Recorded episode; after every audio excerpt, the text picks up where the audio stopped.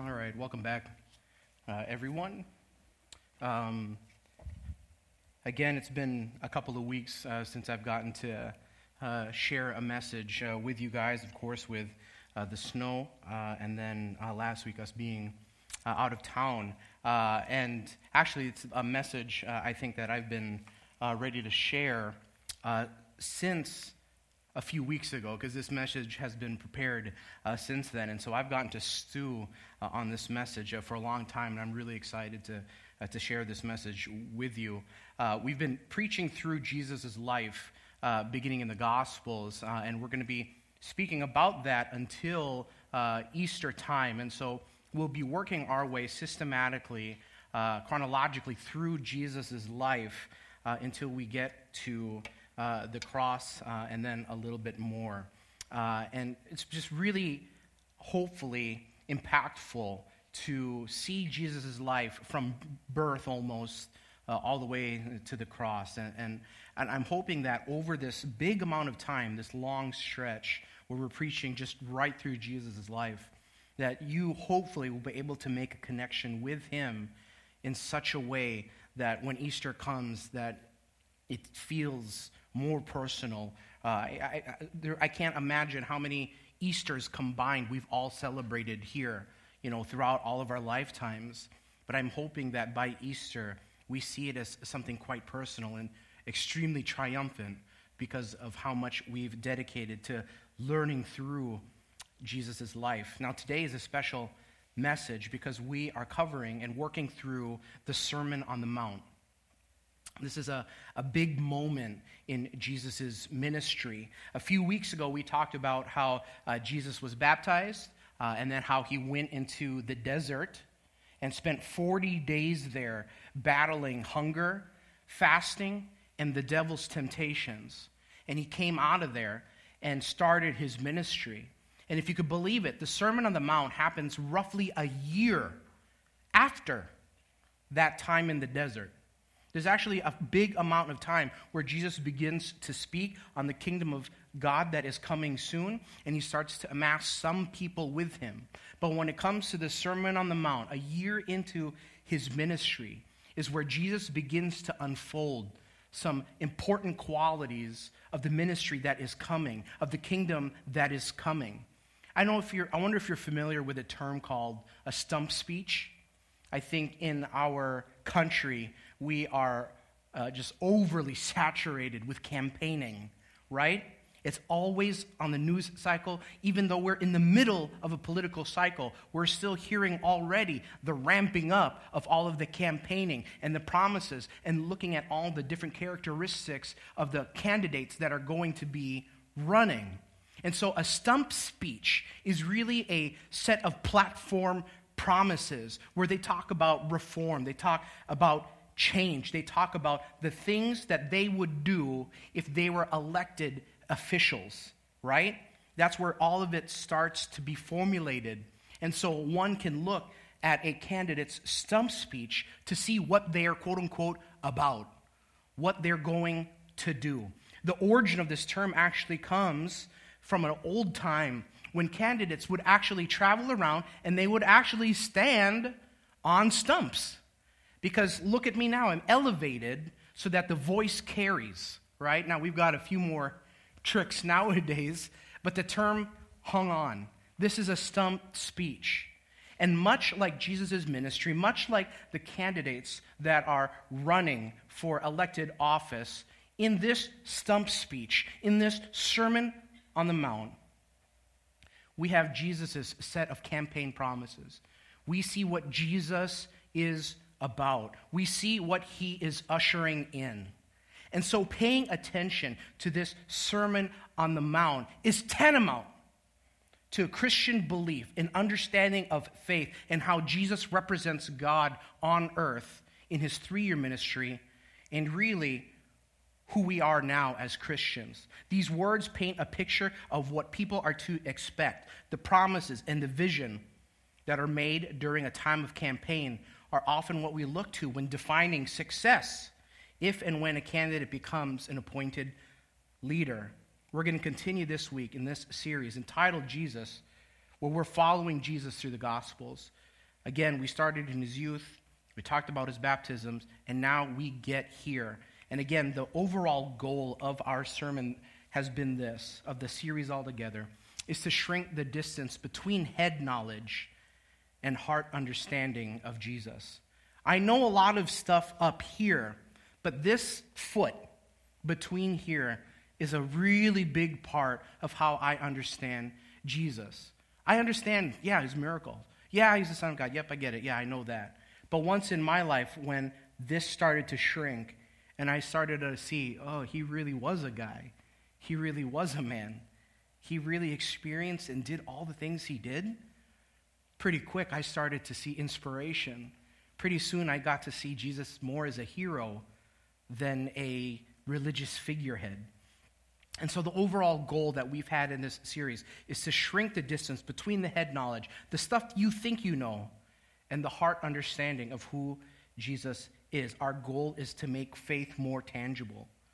Our goal is to make Jesus inspiring as we follow through him, follow with him throughout the Gospels. You know, in the fifth century, I don't know if you've ever heard this name before, St. Augustine. St. Augustine uh, is a philosophical, moral figure uh, that you can't go through Bible school or talk about philosophy without bringing up uh, St. Augustine. And in the fifth century, he wrote this in a book he uh, titled Our Lord's Sermon on the Mount. And he says this uh, about that sermon If anyone, if anyone would piously and soberly consider the sermon which our Lord Jesus Christ spoke on the Mount, as we read it in the gospel according to Matthew, which is our source material, I think that he will find in it, so far as regards the highest morals, a perfect standard of Christian life. A perfect standard of Christian life. Again, this is written hundreds and hundreds of years ago. And St. Augustine, arguably a guy who can talk about morals and the marriage of philosophy and theology and Jesus to life, he writes this. See how much he puts the Sermon on the Mount on a pedestal, recognizing it as something that is foundational and, again, tantamount to our understanding of Christian living.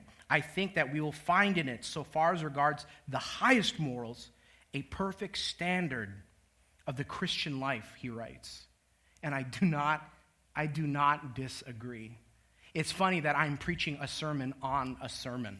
It's kind of a weird, you know, kind of a breaking of the fourth wall kind of a thing. And so, if anything, if at the end of the day you learn not much from this message, I'm hoping that you could hear St. Augustine's words here and simply go home and read through Matthew 5, 6, and 7. Really, if you read straight through it, we're talking about 15 minutes. Just reading through it directly, I think, will be heart changing in and of itself. And so, as if you're going to put a bullet point down, if you're going to write a note, simply this this week, just read through Matthew 5, 6, and 7. Read Jesus' stump speech. See his promises. See the things that he is going to lay out for us as he lives on through the rest of the Gospels. Read through it. I want to break it down for you, though.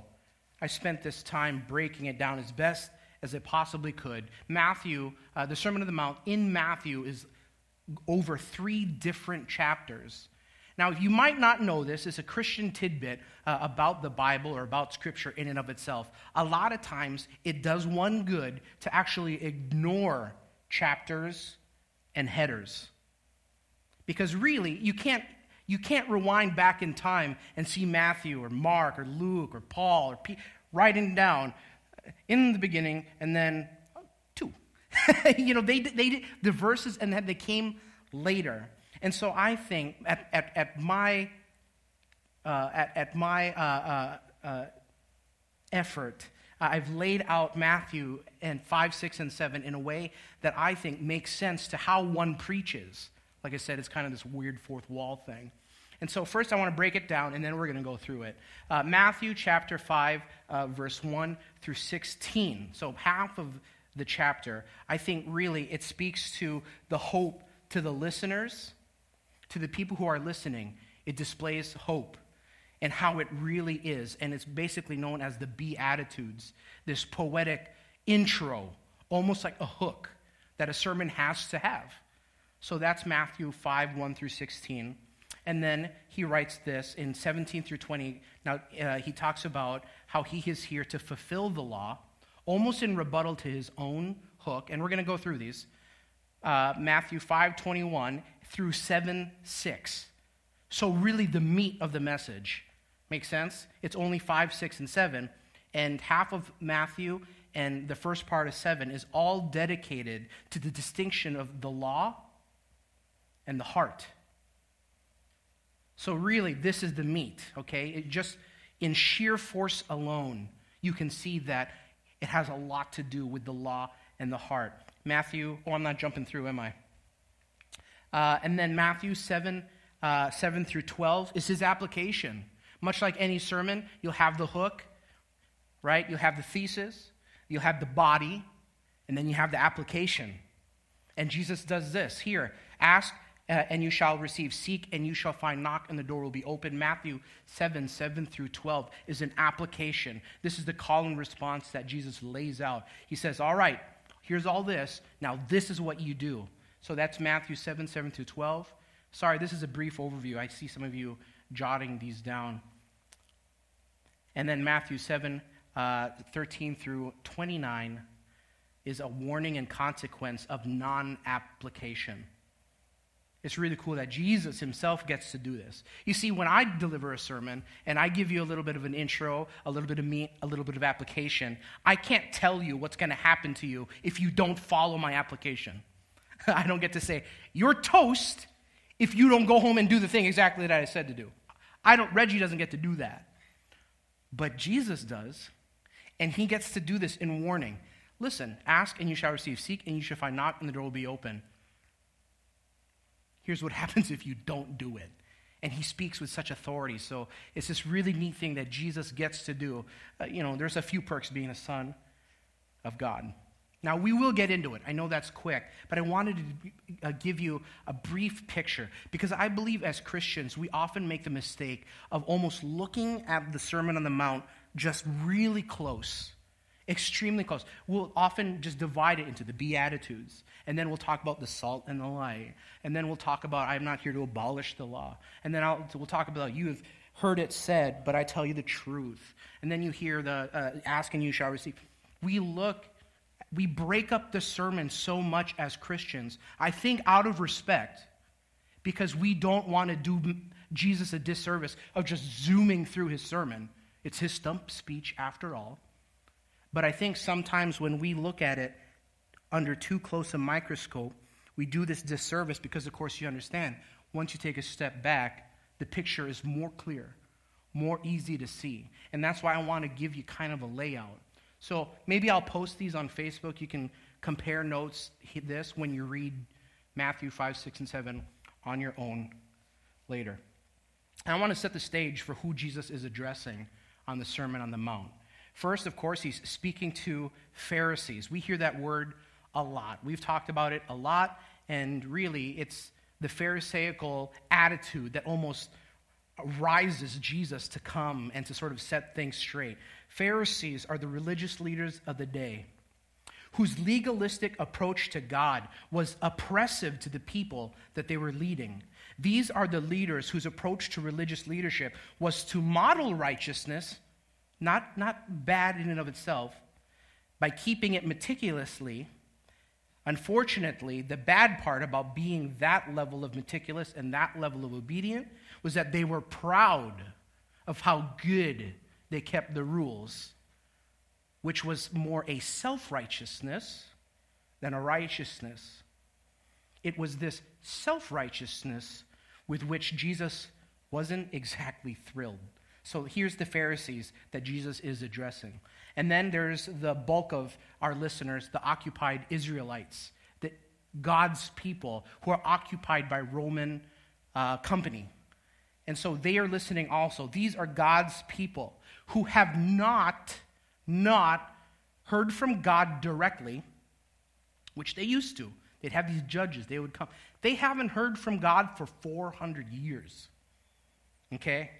So it's kind of a big deal here, Jesus. That's who he's speaking to. They get their guidance from the Pharisaical leadership, but be, again, because of their self righteous approach, their guilt laying approach with Jesus, or uh, their guilt laying approach, these Israelites felt oppressed by their leaders. They weren't quite helpful. Imagine Reggie.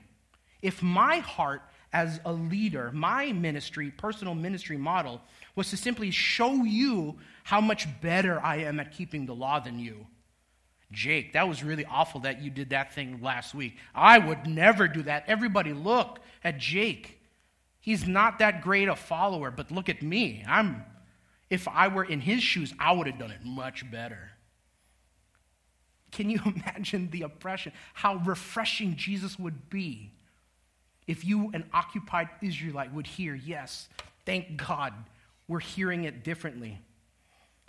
Because of this setting, because of the people who Jesus is speaking to, Jesus' next words, his intro, Matthew 5 1 through 16, these Beatitudes, these next words are incredibly striking.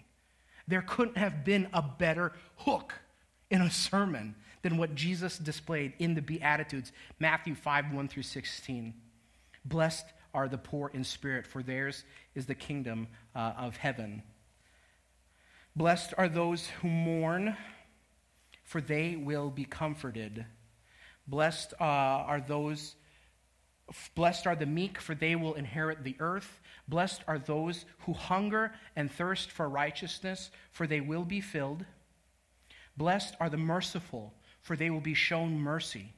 Blessed are the pure in heart, for they will see God. Blessed are the peacemakers, the peacemakers, for they will be called children of God. Blessed are those who are persecuted because of righteousness, for theirs is the kingdom of heaven.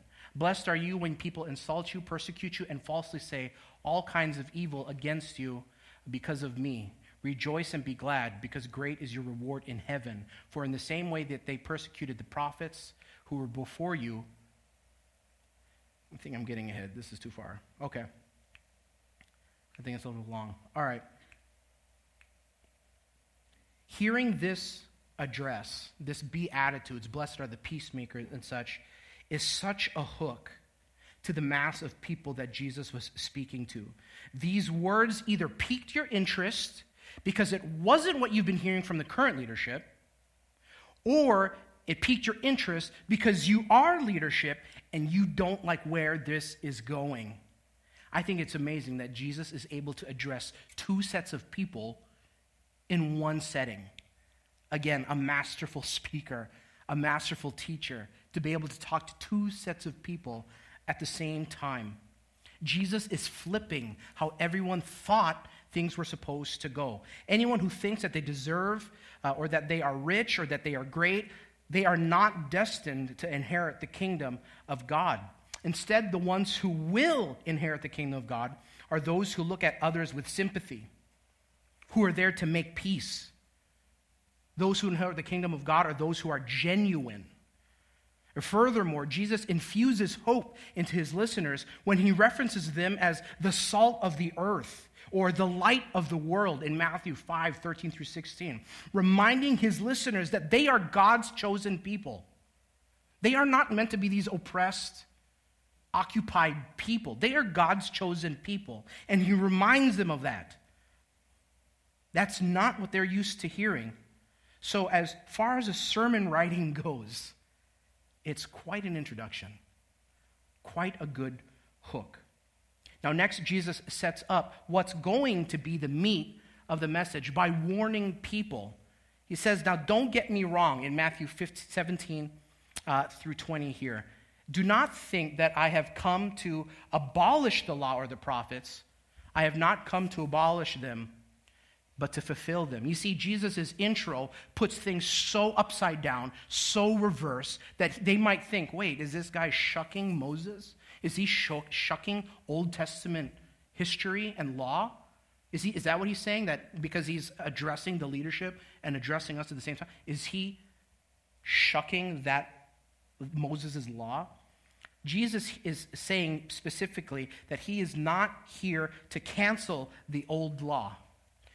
Instead, Jesus gives it its full and true meaning. It doesn't mean that we cut our Bibles in half and toss the bigger part in the garbage. He prepares his listeners because what he's going to say throughout the rest of the sermon might allow one to think that the law will no longer have purpose. Instead, he reveals the purpose of the law. He reveals its purpose. He's giving to us its full and true meaning. It's a standard, that law that has been on top of all people, on top of the Israelite people from Moses. It's a standard by which no one, including the Pharisees, can be fully obedient to. In fact, Jesus continues saying, Jesus will say uh, that unless your righteousness surpasses that of the Pharisees and the teachers of the law, you will certainly not enter the kingdom of heaven. Wait, what? These guys are the top dogs at rule keeping. So I actually have to be better that, than their rule keeping to get into heaven? That's impossible. It is impossible. Jesus is revealing the true meaning of the law, that he is here to be our substitute for fulfilling that law. Makes sense? You can't do it, Doug. You can't, you can't follow the rules. You can't. I know you can't. but you get to take Jesus on, right? Because he can. And he's fulfilling the law in this verse. And so he continues. In fact, he starts to dissect the law he starts to reveal its true meaning in the bulk of our message. Oh, and I, left this out, didn't I? Salvation is not about the rule keeping. That would be the Pharisee, uh, the Pharisaical part here. We'll move on to Matthew uh, 5 21 through 7 6. This big bulk, this law versus uh, the heart. You see, the Pharisees, as I said, they were the ones good at rule keeping.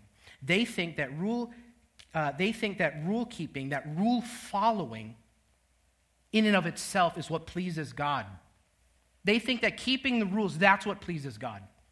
However, the Pharisees who take pride in their rule keeping don't have true righteousness, right? I said it. Instead, they have self righteousness. Imagine this. I'd hate if this was the case, but imagine this. Imagine if Carter, my son, my eight year old son, thought that by doing dishes, uh, by cleaning his room, uh, by doing his chores, that it was those actions in and of himself that is what pleased me. Imagine that. If it was the chore itself, that I'm only made happy and I'm pleased by his actions by cleaning the room in and of itself. And then, and, and then furthermore, as far as the Pharisees' example would go, then, if you were to lord the, that fact that I potentially love him more than Lucy, my six year old daughter, because he does the chores. One, that's not right. And two, why should he make his little sister feel that way? It's the heart that desires to please God that pleases God. It's the heart that desires to please God that pleases God. Does that make sense to you guys? It's not about how good you can keep the rules. Doug can't keep them. Even if he tried his best, he can't because we're human. And so it makes so much more sense that it's the heart that genuinely desires to please God that pleases God. I'll give you an example. Matthew 5, I think 21 through 22. You've heard that it was said to the people long ago. So here he is bringing up Moses' law. You've heard that it was said to the people long ago, You shall not murder, and anyone who murders will be subject to judgment. Makes sense. That's a pretty good rule. In fact, I think we still use that one. It's still around, it's a good one. But I tell you, see, here's Jesus clarifying, revealing the heart of the rule. But I tell you that anyone who is angry with a brother or sister will be subject to judgment. Again, anyone who says to a brother or sister, raka, or translated stupid or empty headed, rock headed, is answerable to the court. And anyone who says, you fool, will be in danger of the fire of hell. Okay, I can tell you this I haven't done this, I have not done murder, But I tell you that anyone who's angry with a brother or a sister will be subject to judgment. Yeah, I, I done that one. I'd done that one. I've, at driving here, I think I called someone a fool in traffic. And yet, and I'm in danger of the fires of hell. I think it reveals, and he goes on, multiple, multiple, multiple. I think it reveals to you, you can't do it. You can't follow all the rules. Jesus is shucking the religious leadership in their rule keeping. He does it over and over again. He'll talk about murder, he's going to talk about adultery, he's going to talk about the true meaning of divorce. He's going to talk about how you should just keep your promises. He's going to talk about revenge. You've heard it said an eye for an eye, a tooth for a tooth. But I tell you, off, turn the other cheek, right? He says, You've heard it this way, but really it's meant this way love for enemies, giving to the needy. He's going to talk about how one should really pray because then the Pharisees would pray out loud and look how good my speech is. And I'm so eloquent with the words that I use. And I will do it publicly so you all know how amazing I am at, at praying. And Jesus would say, That's stupid. You're supposed to be doing that at home. That's ingenuine. Those are the stuff that Jesus got riled up over. He's going to talk about fasting the same way the Pharisees would do it publicly because they like to look good. They like to be self righteous. He's going to talk about the treasures in heaven. He's going to talk, and this is a subsequent. You see, he's, he's going to talk about how you should store your treasures up in heaven. You should not keep your riches and your monies to yourself on this world because it's simply temporary. And this subsequent point, which is such a big one, I've memorized this scripture. I think you should memorize it too because God will often blink this one into my mind when I am starting to worry, which I'm prone to, and I know a number of us are prone to. The subsequent do not worry about your treasures on earth follows this point. There's this really cool direction that Jesus is going into. He's going to warn us about judging others in Matthew chapter 7, 1 through 6. He goes the bulk of this sermon is he says, You heard it this way, you heard the law this way, but I'm telling you the truth. This is what it really means. This is how you can stack up. This is what it really means.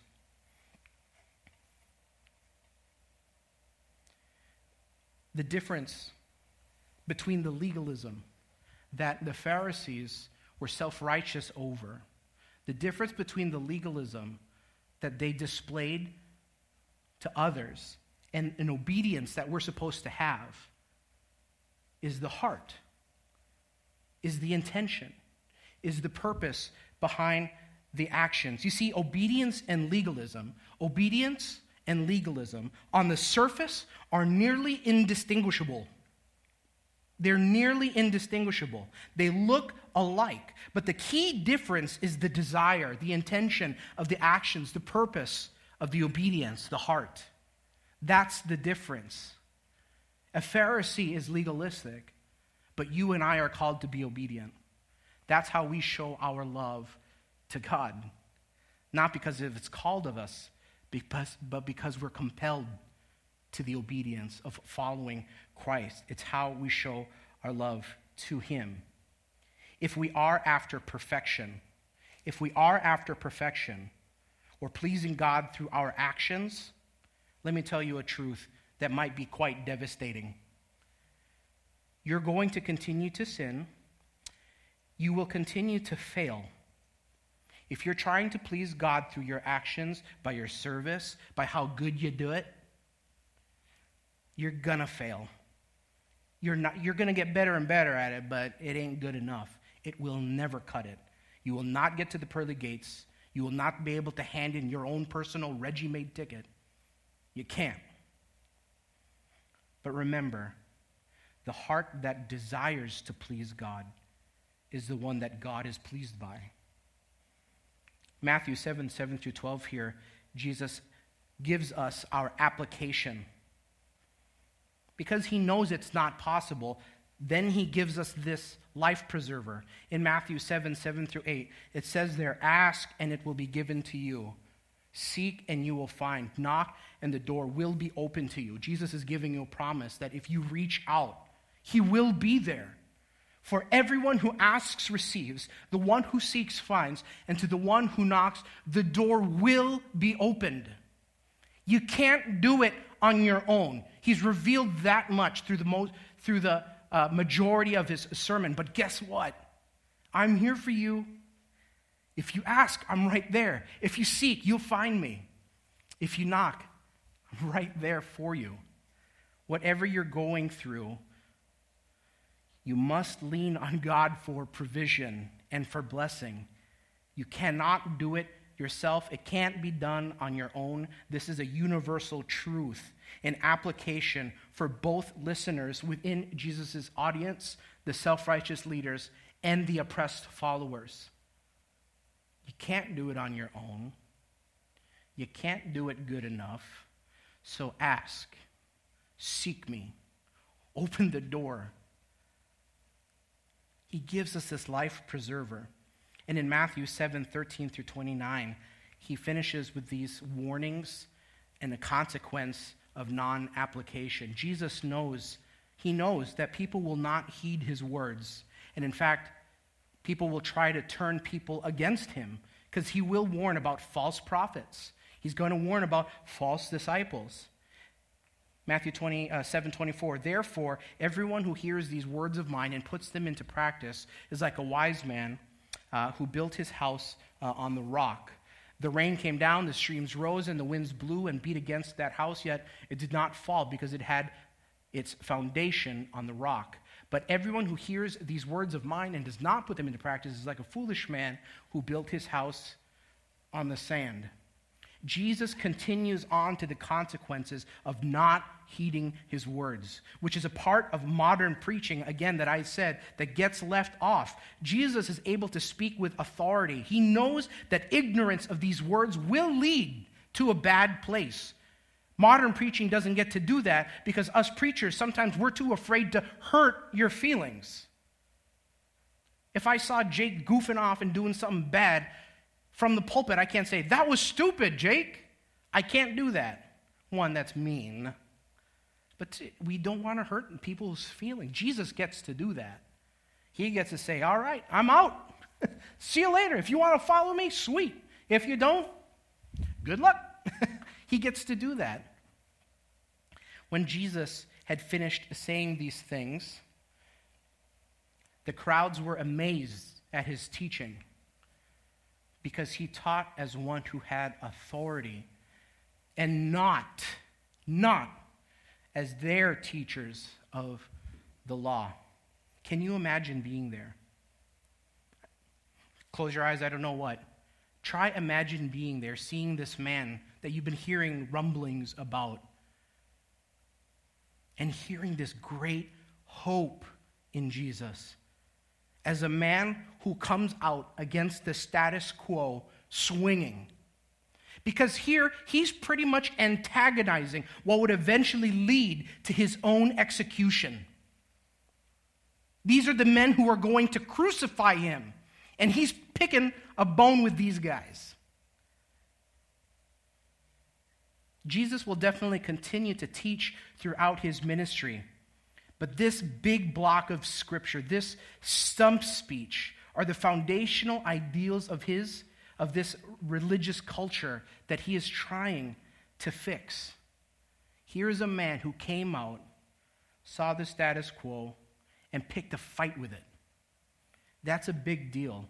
When we see his criticisms, when we see the things that he's trying to course correct, what in them do you think we are seeing in our religious culture now? Do you think you're seeing a lot of name calling in our religious culture? Do you think you're seeing a lot of pointed fingers? Are you seeing a lot of criticisms, negativities, erring on the side of legalisms? Or maybe even in you?